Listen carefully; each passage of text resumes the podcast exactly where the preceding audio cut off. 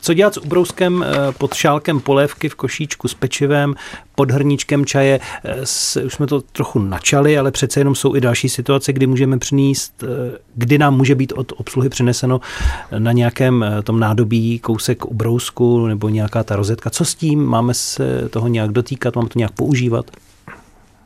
Host manipuluje pouze s tím ubrouskem, který je k tomu určen. Látkový ubrousek anebo papírový ubrousek, ale to je ten, který máme položen vedle talíře a který slouží k otírání úst. Případně látkový ubrousek ke krytí našeho oděvu. E, ubrousky, e, které podkládá obsluha e, při přípravě pokrmu třeba pod pečivo a nebo na podšálek, bujonové misky a podobně, ten rozhodně neslouží k tomu, že bychom ho mohli použít my. Eh, ten je tam jenom proto, aby ty jednotlivé složky toho stolního inventáře eh, na sebe jemně a elegantně dosedly a nevydávali ty nepříjemné zvuky. Eh, to znamená, že ten ubrousek nemůžeme výjmout a nechat třeba tu bujonovou misku ležet na podšálku bez ubrousku.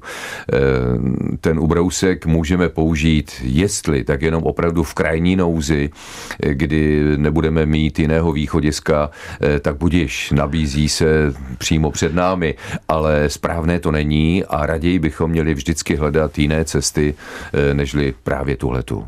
Napadá mě u košíčku s pečivem, přinese obsluha to pečivo překryté tím ubrouskem, my to odkrýváme. Máme to znovu přikrývat nebo už ne? Přikrýváme, ano. To proto, aby to pečivo neoschlo.